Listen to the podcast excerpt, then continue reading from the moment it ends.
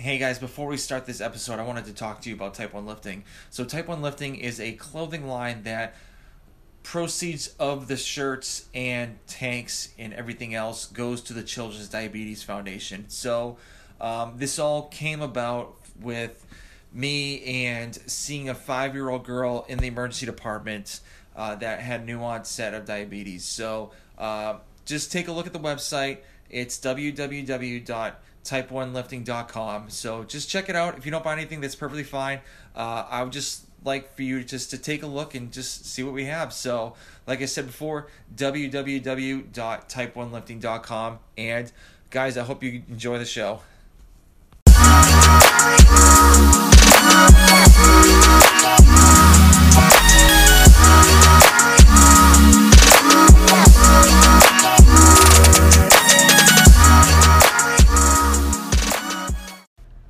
All right, guys, welcome to another episode of the Type one Lifting Podcast.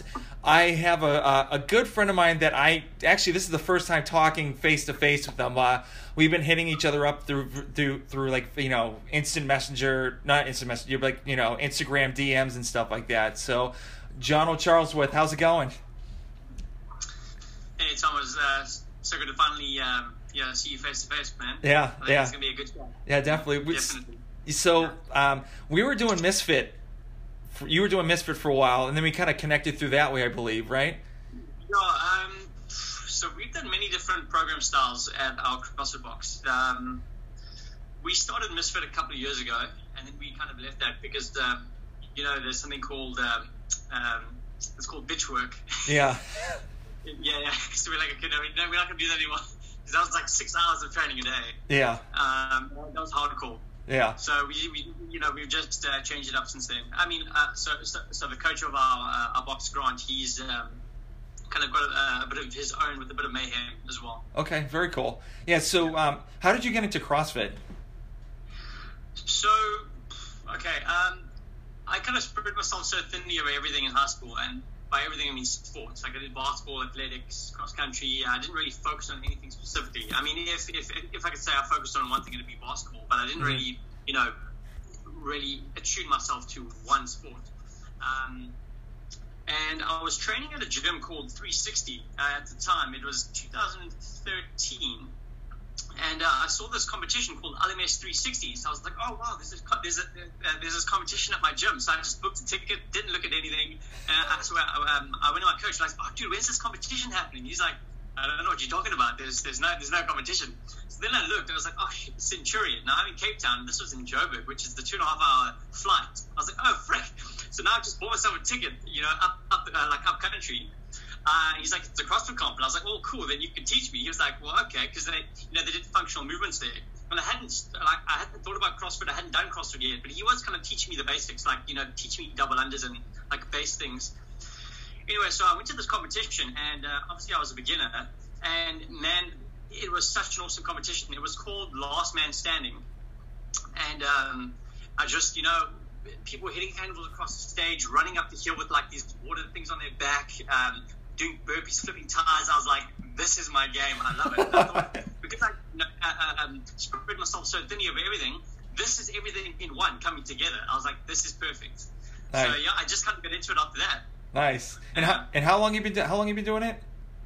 So twenty thirteen. Um, so six six and a half seven years. Okay, awesome. And then you have your that's, level. That's probably six years. Yeah, it's it's that's probably like, like roughly the same amount of time that I did. Like. Roughly like the same time I got in, but uh, you you have your level two CrossFit certification. So for a lot of people that like I don't even know how to do it. So like, what's the process to get your level two? So okay, uh, you first have to get your level one, of course. Yeah. Um, so it's, it's it's all pretty much the same price. So what you do is you just look for a local box that's hosting um, in your city. So there's normally in every city around the world there's going to be one box that uh, affiliates to. Um, head office. They've, they've got somebody that affiliates with, you know, head office, and um, that's where all the seminars will take place.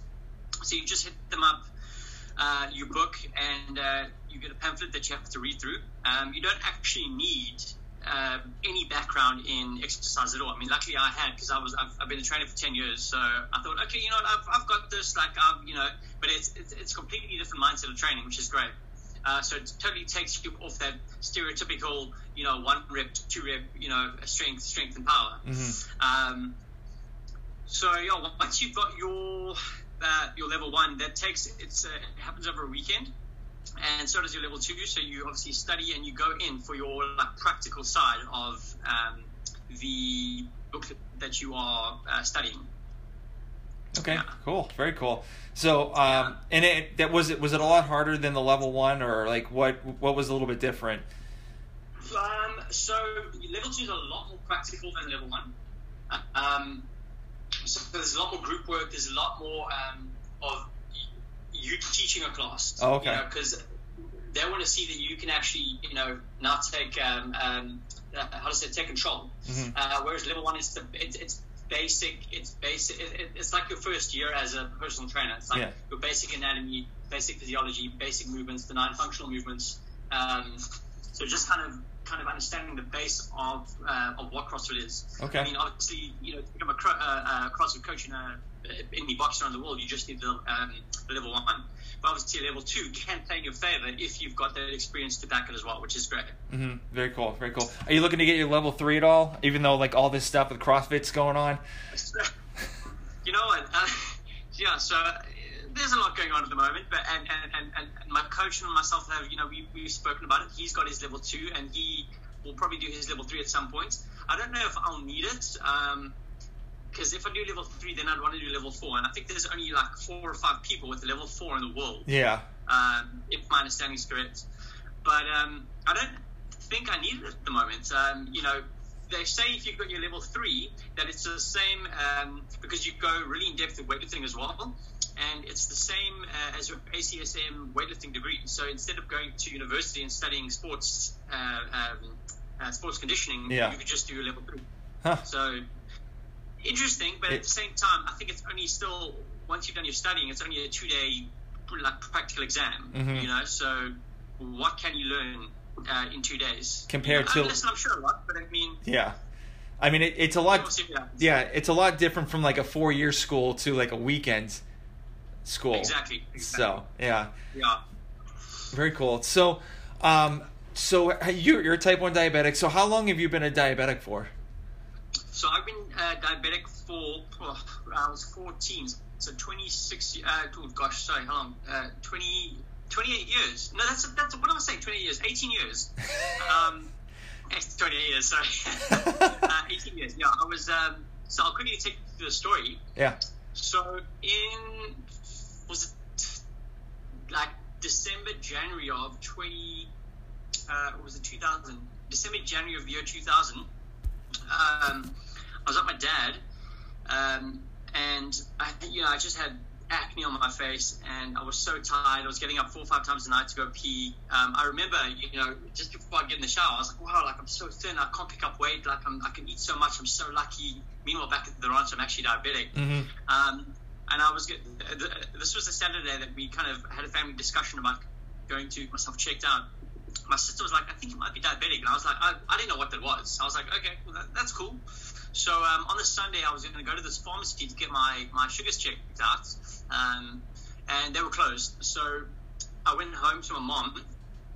And we said, okay, on the Tuesday, we were going to take my, uh, you know, me for a like a blood test and everything. And on the Monday, I had cross country.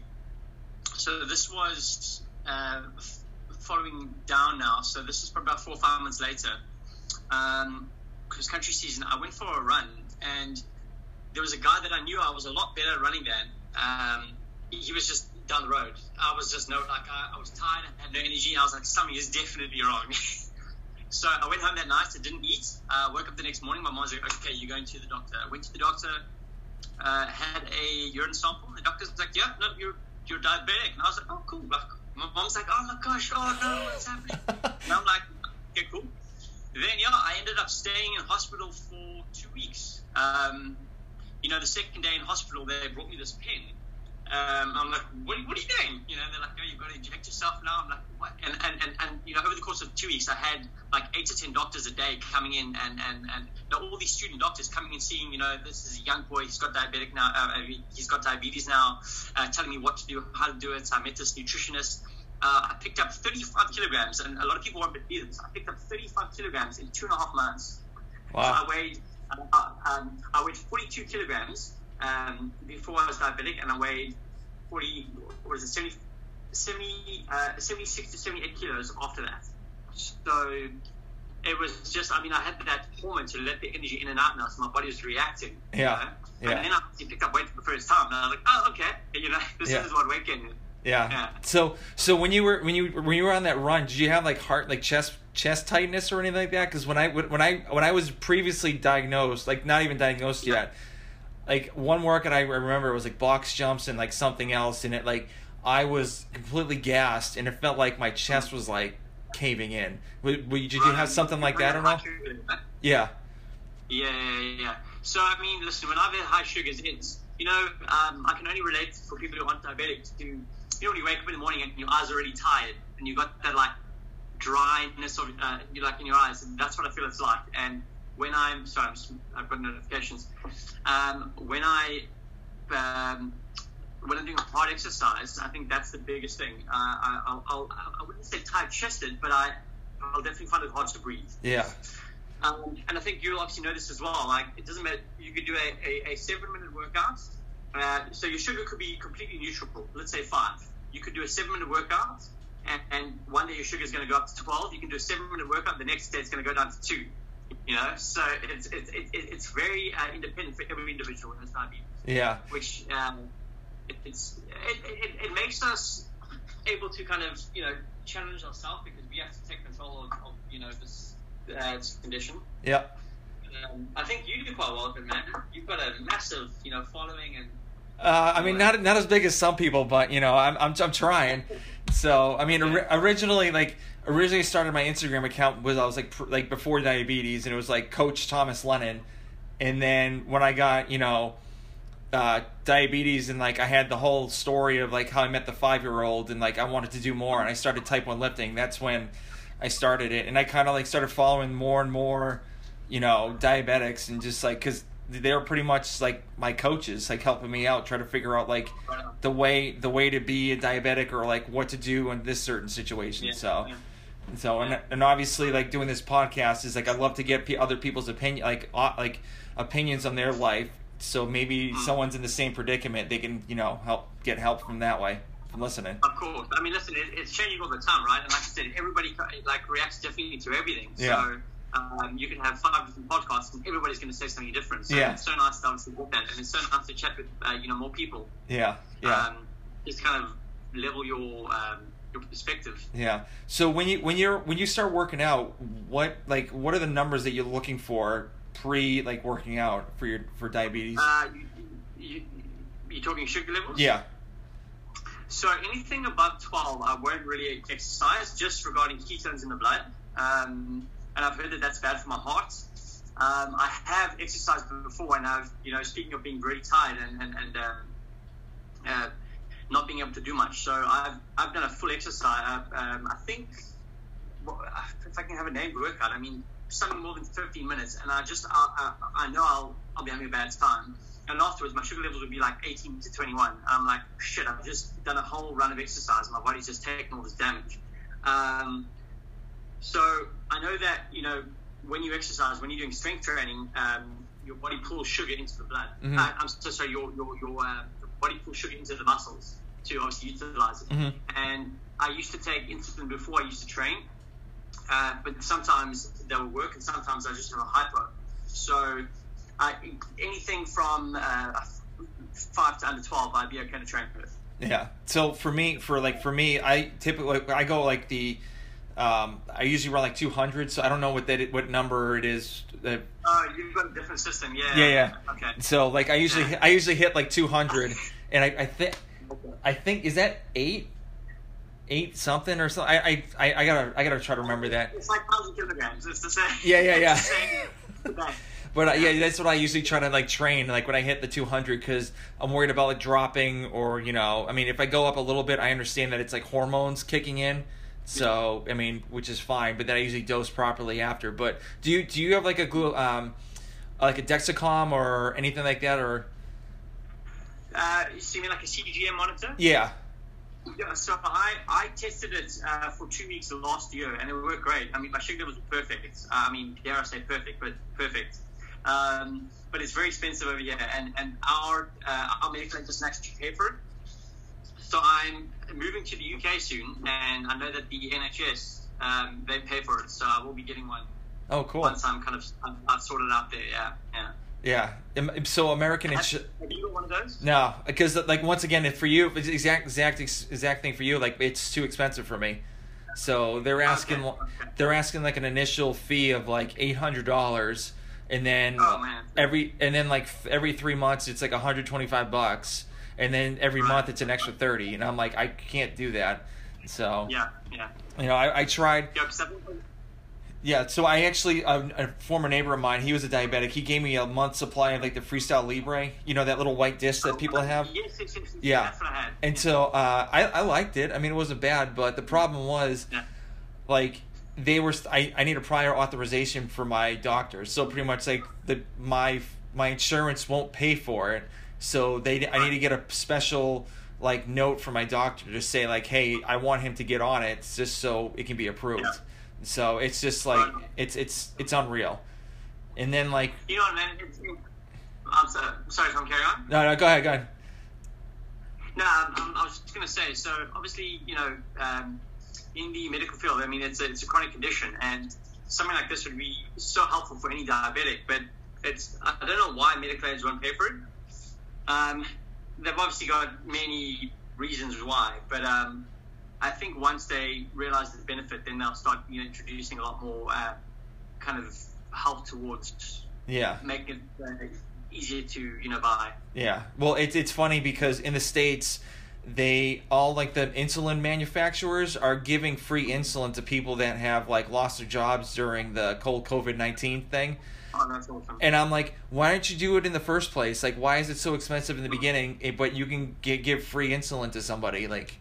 Yeah, you know, doesn't make sense. It just shows you, it's all about money, you know. Yeah. Um, and of course, during a time, you know, with the whole world like in crisis, every every big company needs to realize, okay, well, I, I need to do my part now to show that I care. Um, yeah. You know, so they don't look bad. Yeah. yeah. So, uh, so, so how long have you been diabetic for? Uh, f- August will be five years. Okay. Okay. So you said close because five years. Right? Yeah. So I, I got diagnosed uh, a month before my thirty-fifth birthday. Oh wow. Okay. Yeah. So I'm an old, older older guy, and then I got it late. So. Yeah. Well, bro, you're young. Uh, let me tell you that much. yeah. Every, all all like the diabetics that come on the podcast, they're like super jealous. They're like, "Man, you're so lucky you got it so late." And I'm like, "I really? I don't. I don't know. I mean, maybe maybe. Oh, I mean, yeah. But um. So. so So when did you when did like when did you start getting into like the personal training field? Um, okay, so that would probably be a year after high school. Um, well, okay, so I obviously applied for my uh, applied for my college while I was in high school. Um, then I got in, and a lot of people don't know this. It's, it, it's I don't really like to say it because I was never like a professional athlete by a long shot, but I used to love athletics. And I thought to myself, and this is a true story, like I said to myself, I'm, um, um, um, I want to go to the Olympics for the four hundred meter sprint, and if I'm going to get there, I want to help other people get to their goals while I'm, well, I'm obviously getting to mine. But, I mean, I never actually trained for, I mean, I, I did the four hundred meter sprint in high school, but I was uh, like, I was never like a, an amazing, I mean, you'll ask anybody, they're like, oh, it was okay. um, and then I just, yeah, I, I, I got into the fitness side of things, and I, like, I used to be a very timid person, and then I kind of just like, Uh, I came out. I was very, uh, very outspoken. Um, uh, it was very loud, uh, but like a nice, nice loud, you know. Uh, and then I just, I, you know, I got into helping people. And so there's a there's a gym franchise over here called Virgin Active. But I don't know if you've heard of it. Yeah, yeah. So, so that's by uh, Richard Branson. He owns it. Well, I don't know if he still owns it. Yeah. They don't have it in the States, eh? I think they have like maybe one or two of those gyms. Okay. So. Okay. Yeah. So, so it's our biggest franchise of gyms here. And there was um, one of my Um, one of my friends in my class, he worked at Virgin Active, and it's a really silly story, but he had a card. It was a gold, shiny card. It looked like a nice little holographic shiny thing. I was like, I want one of those cards. And he's like, well, you have to work at Virgin Active. So I was like, cool. And then I applied, and then I got in, and I was like, yes. And then, so I worked there for, uh, you know, ten years. I mean, this year was the last year I'd worked there. So, um, yeah, I, I went to training. I, I worked on the floor for a while as a little floor instructor. Um, flew to the U K for like eight months. Uh, came back and then, yeah, I started training. Um, I, you know, I got to know the people and uh, just kind of, you know, hit off from there. Yeah. So when you were picking when you were picking up clients, were you like walking around the floor, like asking people, like, hey, you know, would you like personal training sessions, or did they like kind of like sit, they they have like another sales guy that did all the work for you? Yeah, no. So so so you have to do the you know the selling yourself. So you're an independent contractor. I mean, of course, um, there are sales staff over there. So you know, they will if if if somebody um, so if the sales staff knows you, and they're seeing a new client who wants to come into the gym. They'll be like, oh, well, you want, you know, this type of training with this type of individual. Well, okay, well, this trainer, like, up top of mind, this trainer is, is, is who I would suggest. Uh, there is a board for the trainers, so you can, if if you walk into the gym, you'll see all these pictures of, of twenty-five trainers, and then it'll have their little motto, um, you know, what they like, uh, what they specialize in, how long they've been there for, uh, and you can make up your mind. But um, it's it's kind of just talking to people. And I like you really learn to become a people's person. You know, like especially at uh, the one I was at. Like if you if you weren't good with people, you just wouldn't make it there. Like you had to you, you had to know how to talk to people. Yeah. And I mean, I was never good at talking to people. Like I was very shy in uh, in primary school. I mean, even even a little bit of high school. But I mean, I think I definitely as I grew up, I definitely matured that way. Um, so personal training is really uh, yeah, it's made me a very loud. Person, you know? Yeah, same here, same yeah. here. So, uh, what are your be- what are your best moments as as a personal trainer? Do you, like that, like come come to mind. So listen, I mean, if your client's getting a result, right? I, I mean, people think results are big, but I mean the smallest thing. Like you've got somebody, you know, uh, I'll talk about weight loss for a second. We've got a lot of you know clients who have uh, a fair amount of weight and they want to lose some, um, just five kilos, and and, and, and you know they're like they really sympathize with you. Um, I think it's, it's it's it's moments like that that really get you. Um, but I mean, I think it's just the, gosh, over the ten years, man. There's, there's so many memories, yeah. especially at this place. I mean, obviously, I've I've, I've kind of built that. That's I, I'd say one of the biggest jobs that I've had outside of school. So I mean, I think ninety-five percent of my friend base that I've got now is is through that gym. Okay. You know, cool. So I mean, if like if I didn't work there, I think like where would I have been? Who would I have known? Yeah. You know, so just um. Yeah, my, my my entire friendship should like I guess. Very cool. Yeah. Very cool. Yeah, I, I have I have a lot of friends like I've been to worked at trained at like actually I was a trainer at three different gyms and like nice. I still I still talk to like a bunch of them. So like I moved from like n- north of it north of the United States and moved down south. So it's like on the they're all on the East Coast. So I went to another this main gym and, and like the gym that okay. you see all the videos of me doing the lifts. Like that's I, I still work out there and I still talk to like all all the people there and. You know, it's just a great community to talk to. So, but, um, but well, I mean, listen, I like I watch your, your your your stories. I mean, you're a strong guy. You know, like you can lift some good weight, so it's that's good. You know, it, it it's nice to know. And I, I know you follow um, uh, Jessica. Is it Jessica Buettner or something? She's a, she's a powerlifter. Yeah, yeah, Act, yeah. But funny funny thing is, I just did a po- I just recorded a podcast with her uh, like a couple days ago. Nice, that's so cool. Okay, so, like I've never met her. Like I commented, I don't know, like she's never replied. I was like, okay, well, she doesn't know me. I'm just a random diabetic, you know. So she's very strong for like a diabetic girl. It's, it's very impressive. Yeah, like she, like in the recording, I asked her what her like her max numbers are, and it was like insane. I'm like, I don't, I can't even get to that numbers. Like she, she's like, wow. like fifty pounds to like a hundred pounds more than than what I what I can do. So wow, man. Yeah.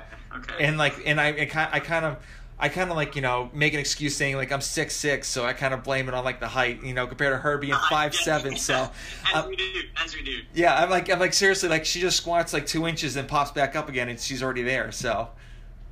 Uh, I, I, I just had a my friend Mark. Sorry, just just ignore that. Sorry. Okay. It went on uh, on mute. Oh, that's all good. So yeah, so like literally, she just takes two two two inches and just squat down and come back up again. So. It's like not fair. Wow. So she, she's quite a small individual. Yeah, she's like five, she's like five seven. Oh man. Yeah, yeah, exactly. Like typical CrossFit athlete. So. Okay. But um. Is she, is she a CrossFit? What's that? Is she a CrossFit athlete? No, no, she's a powerlifter. She's a powerlifter. Yeah, yeah. I thought so. Yeah, she, yeah, right. it, it's pretty funny. Yeah, but um, okay. so. So you had like a little life-changing episode that happened to you. Um, you know, was it a couple like two two years ago? two, three years ago? Uh, uh, it was last year. So, I mean, okay, so what, what in twenty twenty, uh, the end, so November twenty eighteen was where, you know, we found it all out. Yeah. yeah. So so you had, you, you found you found out you had cancer. So how did you find out, like, how did you find yeah, out about okay, that? So, so um, it, it, it, it was testicular cancer. Um, and a lot of people, you know, I've had this question asked many a time, like, how did you find out? And this is going to sound really weird, but, like, if I'm sitting somewhere, or, like, I'm relaxed or I'm watching T V, I'll just, like, sit with my hands, like, you know, just chilling. You know? Whatever. Um, who doesn't? Yeah. Um, and if, do you know what an endearment is? It's those, it's it's a little chewing gum. Um, it's like a hard, like a hard candy. Oh, okay. Um, yeah. So, just imagine like a, a, a hard piece of chewing gum, but if you if you took um, like a ball, uh, if you had to take that candy away, then it would still be hard, but it, it like soft but hard, if, if that makes sense. Yeah.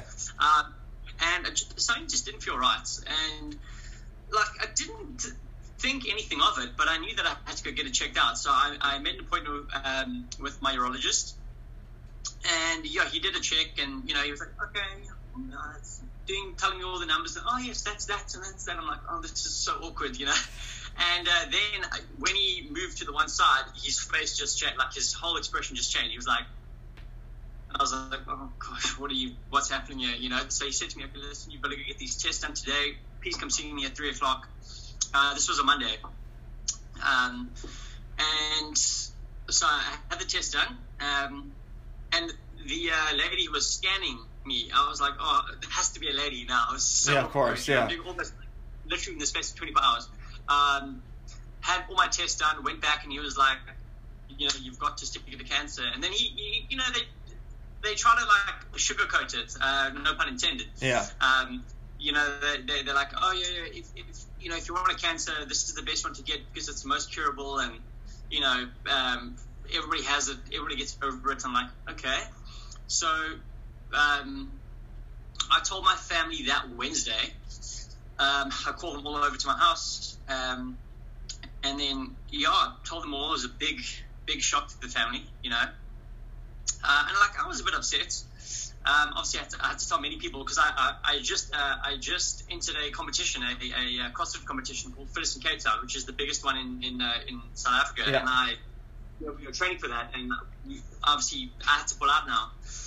Um, so then I had to tell everybody, and I was like, I didn't know how to say anything, and like I was always saw myself as just like strong character, but then obviously as soon as I would start speaking about it, I'd get like, you know, very teary eyed. Yeah. Um, and then you know people would try and sugarcoat it, like you'll be fine, you'll be fine, you're strong, you're, you're like you're powerful, blah blah blah. And um, yeah, so anyway, so that Monday I got um, I got diagnosed, and he said, listen, it's it's it's localized, it's it's hasn't gone anywhere that we've seen. So I said, he, he said you have to take it out. I was like, well, let's friggin' do it. So that Friday I had the operation. Um, I don't know what it's called, the operation. Anyway, but it you know came out that Friday. Test was it a testicular ectomy or I I I've, I can't remember it. So man, it, I I just I I. It's, it took my time. Anyway, anyway, so um, so I had done that uh, that uh, that Friday, and then the Monday he came and said, "Listen, um, your so there's certain levels, you know, like you get sugar levels within uh, diabetics. So yeah. You've got your uh, you got your cancer markers, and those went up." He said, uh, "Within five weeks, if your uh, if your markers keep going up, then there's still some active cancer in you." And that was obviously the case. So then they said, listen, you have to do, uh, you have to do chemotherapy. Um, and, you know, I haven't known anybody with cancer throughout my whole life. Uh, I mean, I've known friends or friends or family, but no one in my close family. And I was like, well, you know what? Like, I'm not going to do chemotherapy. Like, I'm, I'm, I'm just not going to do that. Um, so this is when I decided to, you know, move on to that, um, that healthy, that healthy lifestyle. So my girlfriend, she was very, very supportive because she's vegan. Mm-hmm. Um, so she's like, listen, you've got to eat fresh fruits, fresh, uh, you know, fresh fruits and vegetables. And uh, yeah, for five months I went on a vegan uh, diet, and I mean, my family and I fought because they were like, no, no, no, you have to do chemo, you're going to die otherwise. My sister, she even went behind my back, and she she had gotten hold of Lance Armstrong's uh, urologist, and she had said, yeah, yeah, yeah, yeah, yeah.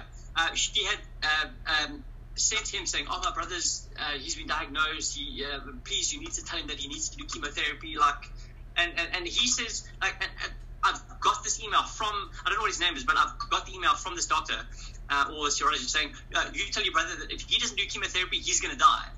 I'm like, this guy doesn't even know me. And this is what he's saying about, like, this is pretty rough, bro. Like, yeah. So if, if he can hear this, anyway, um, yeah, so, so, uh, Anyway, so there were uh, big family fights. I had uh, five months of, you know, eating healthy. Um, I lost twelve kilograms in two weeks just because I completely leaned out. Yeah. Um, it was just crazy, like no carbs. You know, I was eating, like it was it was gross, but it was nice. Mm-hmm. Uh, um, you know, I mean the food. Yeah.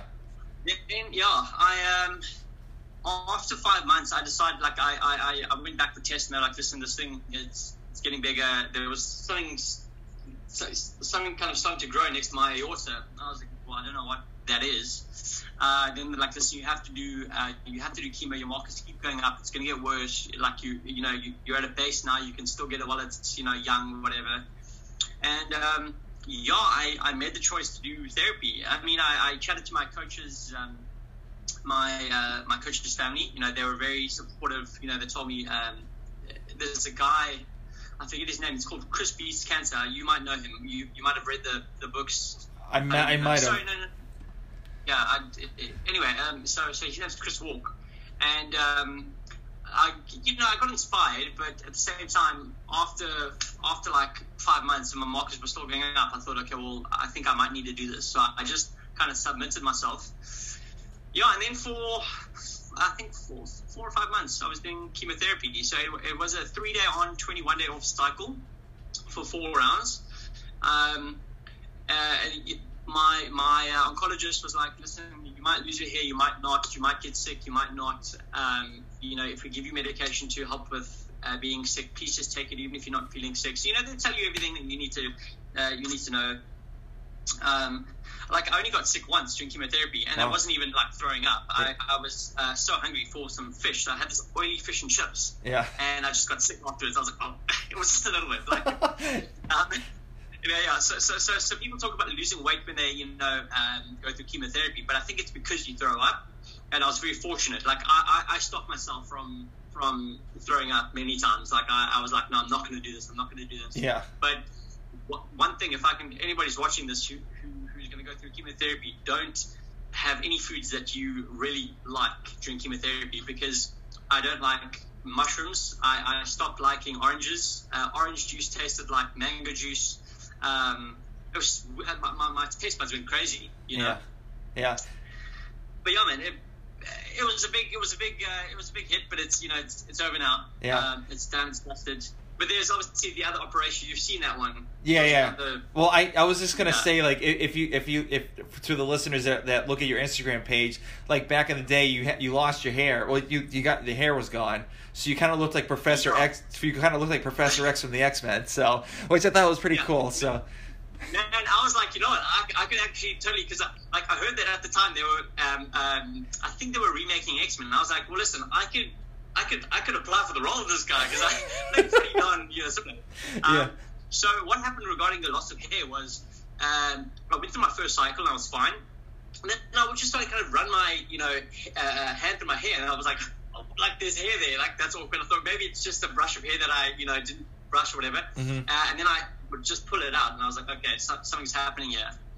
Um, anyway, so the morning of my second cycle, before I started, I went to the barber and I was like, take it all off, bro. Like, I'm not going to let this stuff take my hair. I'm going to take it myself. Mm-hmm. So, yeah, they shaved my hair. And then for the yeah, for the next five months, it just didn't grow back at all. And, like, all the hair on my body just, like, left. Except my eyebrows. My eyebrows were good. Yeah. So that was cool. I was yeah. very fortunate about that. So you, you weren't yeah. able to get, grow a beard or anything like that at all? Or No, nothing, nothing. So I, I was completely – I mean, I've never really been able to grow a beard. I mean, obviously, during the lockdown, I've grown a bit of a, a beard, which is great. But, um, yeah, during during uh, chemo, you, I mean, because hair's fast-growing, all the fast-growing cells just get wiped out. Yeah. Yeah, so so that was uh, completely um, impossible to grow any type of hair. Yeah. I mean, that's a good thing because, yeah. like, obviously, like, You don't want to be like a, well, I mean, you know, there's some like hairy, hairy dudes, and then all of a sudden they lose all their hair. They're like, well, this is the best thing ever. So. Mm-hmm.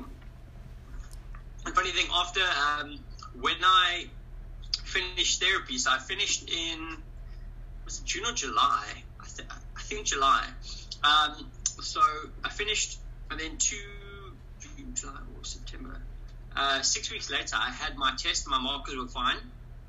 Um, then he said to me, Jono, you know, the thing in your body hasn't, um, it hasn't shrunk during your chemotherapy. And I was like, oh. He's like, listen, it's actually gotten a little bigger. This is my, this is my oncologist. Mm-hmm. And, uh, like, I was happy because I'd finished chemotherapy. And I was like, I'm, I'm, I'm, I'm in the world now. And then this was the operation they told me about at the beginning when I was first diagnosed. Like, you might be, you might have to do this operation. And, uh, yeah, so, uh, that is called an R P L N D. So, uh, retroperitoneal lymph node dissection. So, what happens if I can just use this here? I mean, they didn't cut me this way, they cut me that way. Yeah. Just below the bedroom button. Um, there was a, a, a mass just next to my aorta, which had gotten bigger. So what it could have done if it got too big was stop the blood flow in my body. Mm-hmm. Um, so I had that op done, and that was like a massive C-section. Um, so, but like anybody who goes into my Instagram can have a look at that. Um, yeah, and then obviously getting back to exercise again was a hard, you know, hard patch because I couldn't move. I couldn't, you know, yeah, uh, coughing. I, yeah, I can, I can imagine like, like with, especially with people with C-sections, like they just rip their abdominal muscles, and so now yeah, they're trying to regenerate yeah. back. And obviously, like, I bet you like trying to get out of bed was like really hard for you. Man, it was crazy. Like I, I'd have to sit on my bed. Hold, I, I, I take a pillow, hold it on my stomach, and I drop down, and I'd have to kind of stay in that position. And then hold it if I wanted to move, you know, on my back, because it was like nothing could move. Yeah. Um, and I was so scared every time I felt like a cough or a sneeze coming on. I was like, because it was so sore. It felt like I was cutting my stomach open every time I did that. Yeah. Um, and when I was in hospital, I had physios coming to help me, you know, breathe through this tube to get my, um, like my stomach moving again. But um, yeah, it's, it's weird, man. You know, because you you, you kind of. Yeah, no, you're you're paralyzed. Yeah, you know? Yeah. So so how so how long so how long did it take you to, to are you still like kind of recuperating with your abdominal muscles, or are you kind of like just uh, um, it's getting like almost towards like a hundred percent? I would say it's getting towards a hundred percent. Um, so in terms of cross-functional movements, um, I definitely need a lot more help. So like um, you obviously know what the hollow rock is. Yeah, can't do that. Just just can't do that. Um, like I used to be really good. You, you know, my, my friends know me for, for doing a lot of ab work and, and really liking ab work. I just, that's not the same anymore, you know? Mm-hmm. Um, so obviously I've got a bit of scar tissue there, which is now attached itself to the body. And I try and rub that away. Uh, you know, every night I'm supposed to do like an hour of uh, massage around the scar tissue just to ensure that it doesn't, you know, stick to the, you know, the muscle. Yeah. But um, like if I do knees to chest, perfectly fine. If I do a toes to bar, as soon as I come down into that hollow, I can feel that stretch, so I have to stop. Yeah. Um, I think within time it's going to get better because I mean, where I am now, for, you know, as opposed to where I was when I came out, is is is one hundred fifty percent, um, you know, difference. Mm-hmm. So it's definitely gotten better. Yeah. I mean, I can, I can, I mean, I can cough and I can sneeze and I can do everything. But um, there's a couple of movements which are still quite tough. I mean, like a like a bar muscle up. I know we're talking high moves here, but I mean, that's something that I won't do for a while. Yeah. Have Have you tried like the um, the row- rower V up? So like you put your feet on the rower seat and then you kind of like push push your butt up to form a V at all. Have you tried that before? Uh, wait. Say that again. So, so you, your hands your hands are on the floor, feet are on the yeah. rower, feet like feet are on the yeah. rower seat. Oh, yeah, yeah, yeah, yeah. That's great. That's good. Yeah, that's that's awesome. Yeah, yeah, yeah. yeah. So yeah. you do no problem with that? Uh, that's fine, but I mean, I, I can't do a V up on my back, so I can't lie down and then lift. But I have to do one leg at a time. Yeah, like, it's very hard for me to do both legs. Okay, yeah. All right, and then um, yeah. So I mean, there's a couple of things. Yeah, I mean, and, and how, like how many months with how many months has that been so far? Um. What is the, when did I have the op? So I had the op in September last year. Okay. September. Yeah, so September. So a good seven months probably. Yeah, yeah. Yeah, so, close to seven, eight uh, months. Seven, eight, yeah, yeah, yeah, yeah. Okay, very cool. So one, one of the pictures I, I on your Instagram feed, you actually, it was, I think it was like a, a, a gallery. It was you, I think you traveled to like some country or whatnot, and went like went in the water or something like that for like a healing effects. Uh, Bali.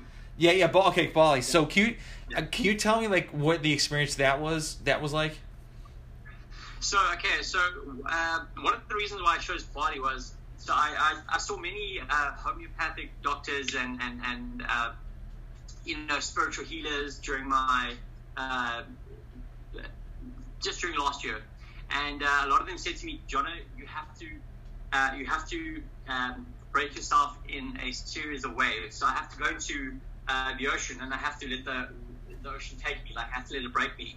And I was like, okay, you know, like I have to become one with the world. Like I have to, I have to release this energy because I, you know, I, I, I hold on to, um, uh, I hold on to things, and it, it, it's like killing my body. So, so you have to just release all your, all your anger, all your, all your negativity. Um, And you need to do that in the sea. And I thought, well, if I go to Bali, that's, that's I'm going to be on the beach every day. Yeah. Uh, so that's one of the reasons why I, you know, I, I obviously chose the destination. I mean, I'd been there before, but I knew that you know there were amazing places where you could you could dive, you could get crashed by waves, et cetera.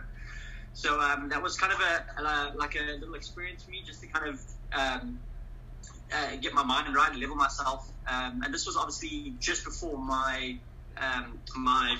operations, so I knew that this was the last time in a while that um I'd be able to flash six packs. So yeah. I was like, I'm going, you know. So, yeah, yeah, yeah, yeah. It was that was a very that was a very cool post. I, I saw that and I, re- I really liked that. So, and I plus I've never been to Bali. I've always wanted to, you know, go check man, it out. Listen, you've got to go. You have to go. It is so cheap and it's it's just amazing, man. Like it doesn't matter where you go, the food's just it, it's tops everywhere. You know, yeah, people are nice. Uh, food's nice, weather's nice. I mean, depending on you know what what time you go.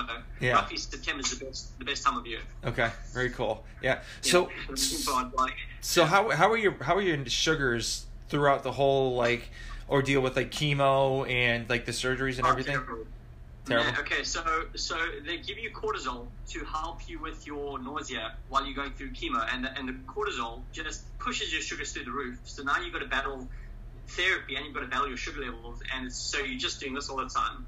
And obviously what what what insulin does is that it, it it's actually an, uh, um, uh, I think it's an inflammatory, so everything in your body is just always you know rough. Um so I didn't have the best time, but like my sugar levels are very up and down. I mean, they've never been completely stable. um I think the most stable this probably for four or five days when I went to Bali before my operation, my sugar levels were absolutely amazing. Um, but it, it, it's weird though, because they were so good. And just before I started thinking about that operation, because people said, listen, don't think about anything, just have fun, just relax. And I was like, I, that's what I was doing. Yeah. And as soon as I thought about it, my sugar levels just they yep. started to crash, man. Oh, well, they started to rise a little bit. But um, yeah, you've, you've definitely got to... Uh, It, it's a tough, but in fact, that's one of the questions I'd asked my oncologist. I said, listen, you, you, you guys are rushing me to do chemotherapy. I said, have you ever had a type one diabetic do chemotherapy? And they were like, oh, well, it's like, hold on, how, surely, how is no type one diabetic? Well, how have you guys never seen a type one diabetic that does chemotherapy? And they couldn't give me answers. So I was freaking out because I'm like, well, I don't want you to kill me here. You know yeah. what I mean? I know this is absolutely pretty much going to my body. You know, like I used to have, uh, like, straws as veins. Now I've got like these little drawing pins. You know? But I mean, yeah. These are, it's, it happens, man. It's it's, it's I, I've I've had to just like kind of let that slide. You know, it doesn't really matter. Mm-hmm. Um, but the good news is it, it's obviously you know it's it's done. It's in the past, um, and we hope that it's uh, gonna stay there. Yeah, uh, and, I, and I'm very ha- I'm very happy for you that you're cancer free. So I was I was re- really happy when that happened. So. Um, You know, you're very you're a very positive person, especially like on social media and stuff like that. So how did you keep that positive attitude throughout like your whole chemo and like after, you know, and how like what did you do for those for the for, like to keep it up? So okay, I, I, I will be honest with you. Um, I mean, I so I used to be a very positive person. Uh, I think after during the whole chemo thing, like I I, I definitely like in like. internally, I became very negative, but I knew that I had to portray this you know, this positive kind of person because I know I was I was um, I was I was kind of using it to inspire other people as well. Um, like I, I, I wasn't a negative person, but but like I said, I, I, I kind of became a little bit negative. Like I got very itchy with people. I was very short tempered. Um, And then people would like use my kids like, no, that's fine, I understand what you're going through. And I was like, it's fine, you know. But, um, so let's say you've got, so there's this, uh, there's testicular, and let's say you've got spinal cancer, completely different cancers. One yeah. is a lot more severe than the other. And because the doctors had told me that um, mine was so, so, so, uh, so relaxed that it's fine, it's it's going to be cured. I was like, oh, well, I don't like people talking to me about it, that I, I, I inspired them, because I thought, well, it was an easy cancer. So, you know, like I, I felt like unworthy of being positive. Does that make sense? Mm-hmm. Yeah, yeah.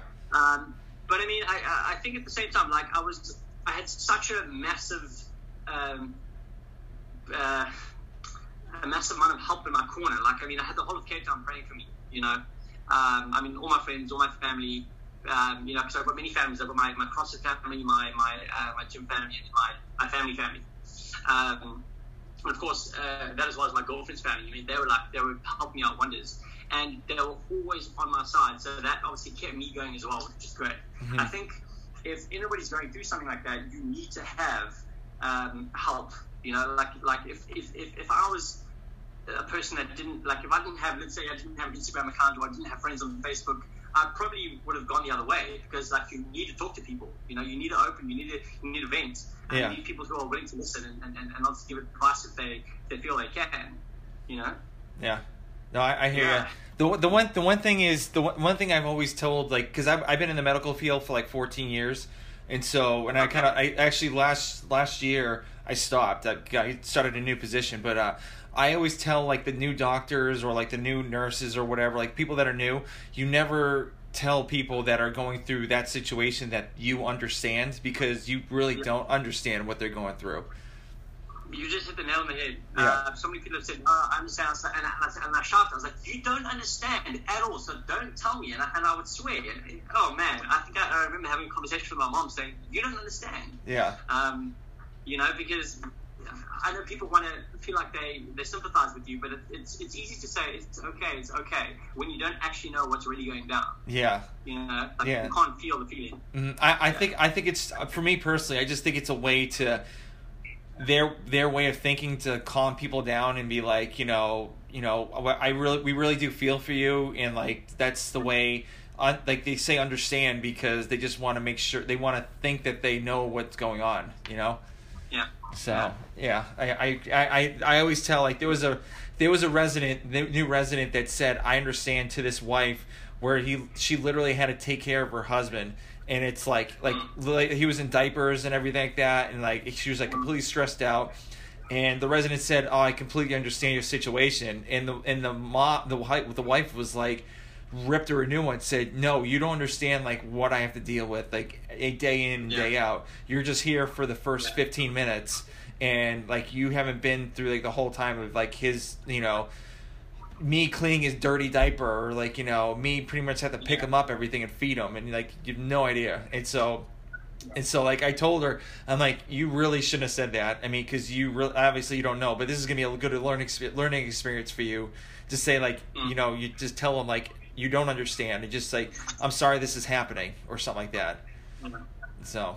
Uh, Tom, uh, um, I know you said you were in the medical field for fourteen years. What was your profession? So I, uh, I was a, I was a medic. Well, I was a medical technician in the Air Force for seven years, oh, and wow. then, and then, uh, I did medical simulations. So pretty much we had like these rooms where like we'd have mannequins, and we um you know, adjust their heart rates and like do scenarios for the doctors, nurses, to, you know, get them ready for like any situation, uh do a lot of training. I was also a uh, orthopedic technician at an emergency department Uh, no. down in Atlanta, and also I was up in Boston as working as an emergency room tech as well. And I was there during the, actually I was working in the E R during the Boston Marathon bombing when that happened. Oh wow! Yeah. Okay. Okay. So yeah. I mean, I've seen the movie Stronger, so yeah. I, I know bits and pieces of it. Okay, that's crazy. Yeah, wow. It was. Yeah, I, I mean, I, I could definitely I could definitely point out to the person I took care of, but obviously that'd be a big HIPAA violation, so I can't do that. But you know, there were right, right. we we intubated so many people in the emergency room. Like anybody with like yeah. black marks on their neck, like we intubated them immediately. So wow. Yeah. Wow. I think it was like thirty. I, we had like thirty-six people come in all, all at once. So yeah. it was it was definitely crazy. So, and like, sure, I can imagine that being quite a bit to take in, but I mean, at the same time, I think you you're obviously good at helping people, you know. Yeah. So you knew where to kind of place yourself. Yeah, I mean, there, there's a couple things, like when I do chest compressions, especially when I worked at the Children's Hospital, that especially with like little kids, I don't like looking at their faces, because then it gets embedded into my head, and then it's just like, that's all I remember from from that kid or some of that dad. Yeah, so okay. I don't like like if, if any any codes, I don't look I don't look at the, any anybody's faces. So, but like, you know, I I've there's there have been some traumatic things that happen, but you know, I I I kind of think you gotta have some loose like some loose screws in your head to work in the emergency yeah. department, you know, because yeah. you know, I mean, you you can crack jokes and like the like the craziest things, so. Yeah. But yeah, it's it's sure, just man. yeah, crazy, yeah. yeah I, made quite a, made quite a life. Yeah, I've actually saved uh, three people's lives during chest compressions. Wow, man. Yeah. Okay. Okay. Yeah. Listen, I've done your basic C P R and a dummy. That's it. Yeah. I mean, it's it's crazy. Like the the first time I did chest compressions on a real person, like their their their rib cage started cracking. Because of because of all the pressure that you're doing, and like I heard, like you'll you'll hear pops like all over the place. Yeah. And so, yeah. you know, it's it's it's crazy. Like the first time I like literally started doing it, I heard the pop, and I was like, "Whoa, what what is this?" But then like, keep on going, keep on going. So I was like, "Okay." So okay. Yeah, I. So it's rather a broken rib than a dead you know, yeah. person. Huh? Yeah, yeah. Th- there's I have so many so many stories I can tell you. It's like it's bananas. Like gunshot wounds to the head, you know, like abuse cases, child abuse cases, like. Wow, you you name it, like I every everything you can imagine, I've I've probably seen it. Well, dude, let's have another call sometime. Yeah, definitely. After you. Yeah. So yeah. um, we're getting close. We're getting close to the end. So um, okay. So quick, quick, quick. Like we got probably three or four questions. So do you? I know obviously with South Africa, a lot of things are being closed in the gyms and everything like that. So do you have any like fitness goals like till the end of the year at all? Um, I wouldn't say goal. Uh, you know, this lockdown's been different for everybody. Like everyone's had, uh, you know, their own set of issues. Uh, I've just become really, I'm going to say, relaxed uh, during this lockdown. Uh, you know, our, our, our gym has lent out some equipment, so I was lucky. I've got, I've got a pair of eighteen dumbbells, and I've got a barbell with ten, uh, like forty kilos in total. So I do some snatches, I do some cleans, I do some deadlifts, but I mean, it's not heavy enough for strength training. Yeah. Uh, so I think in terms of goals, um, so I don't know, I didn't think I've told you this. In fact, I haven't. So I'm I'm moving to the U K to become a carer. What's um, that? Uh, so I'll be looking after um, older adults, people who have dementia. Oh, okay, who have, okay. Uh, who need mobility, who need uh, companionship, that type of thing. Yeah, yeah. Um, but I'm going to do that just for uh, a couple of months to a year. And yeah, I think so. I've I've kind of leveled down my fitness now. Mm-hmm. Um, I know I don't need it right now, but at the same time, I still need it for my own health. Um, yeah, so I think I mean until the end of the year, I just want to make sure that I maintain, like I don't get like super fat or anything. Yeah. You know? uh, so listen, you. You're in the CrossFit uh, side of things, so so a good five to ten minute workout a day is fine. You know, twice a day is fine. Mm-hmm. Uh, you know, the basic part is just keep the heart rate going. Yeah. You know. Yeah. Cool. Yeah. There's no there's no set goal that I have at the moment. Okay. Yeah. Very cool. Um, so do you yeah. have any do you have any like books you like to read, or what like do you have a favorite book you like to like tell people? Oh, you got to read this book. This is amazing. So I've actually just started a book club uh, just before the lockdown. Because um, I'm I'm not a big reader, to be in all honesty, um, and we're reading Frankenstein at the moment. Okay. um, yeah, yeah. So, but I mean, in terms of books, I haven't read many books this year, to be honest with you.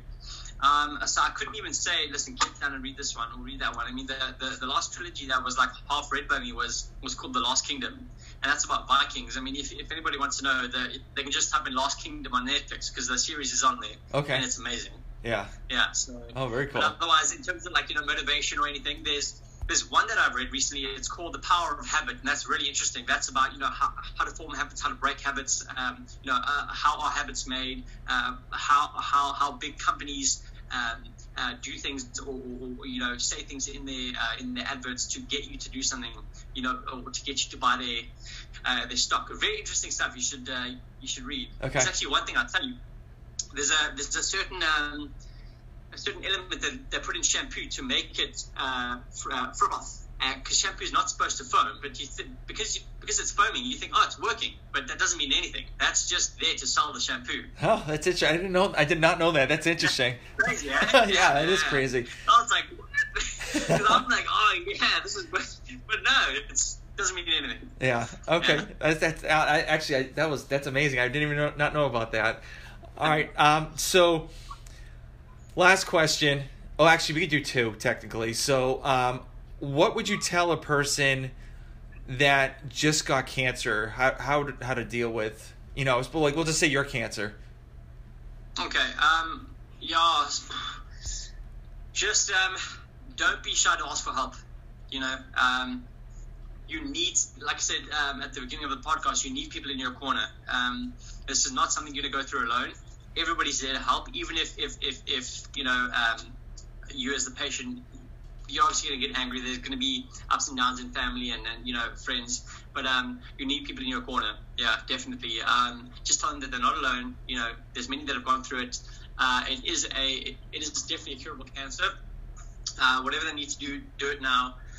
Um, of course, you've got the whole vegan versus um, chemotherapy choices. You know, mm-hmm. I, I, I obviously did both, and I, I, I will say this quickly. Um, I think the fact that I did that vegan that vegan lifestyle, it helped my body out. Like it improved my um, uh, it improved my constitution. So I think if I didn't do that, I wouldn't have been as better off um, had I not. Yeah. Okay. Very cool. And then it kind of like so. This is kind of like the same question as the one I just said. So. What would you tell a new aunt, a new diabetic, what to expect with their journey with diabetes? I'm sorry, sorry I'm just, yeah, yeah, go for it. So, so what would you tell a new, a new diabet, new type one diabetic, uh, what's going to happen and like how to how to deal with their, you know, new onset? Wow, cool. Okay, I've never been asked that before. I have to think. Um, oh, man. I can't say stop eating sugar because I still eat sugar. Yeah. You know, um, God, oh, man, I don't, I, I don't know how to answer that. Um, yeah, gosh. I mean, I've had I've, I've had diabetes for so long. Um, uh, I don't know. It's on. It's all know, it's all good, I, man. I I, I, I stumped you. You know, so, I, sorry, man. Sorry. No, it's oh, it's all good. I have to think about it. All right, well, well, dude, thank thank you very much for being on the podcast. I, I it really does mean a lot, and I, I'm I'm actually really glad you're cancer free, and finally getting a chance to see you via video, but like you know, face to face instead of like you know, right on, you, you know, right com- comment on Instagram. So, thank you very very really much for doing this. Tom, thank you so much. I really, I really appreciate you um, wanting to do this with me. Uh, like I told you before, like I, I wanted to do a podcast for a while, and the fact that you were, you know, you were doing this, I didn't even know. So I'm definitely going to look into um, your past podcasts and you know, just, just read up and you know, the rest of the the rest of the diabetics. Are you, are you uh, do you only podcast with diabetics?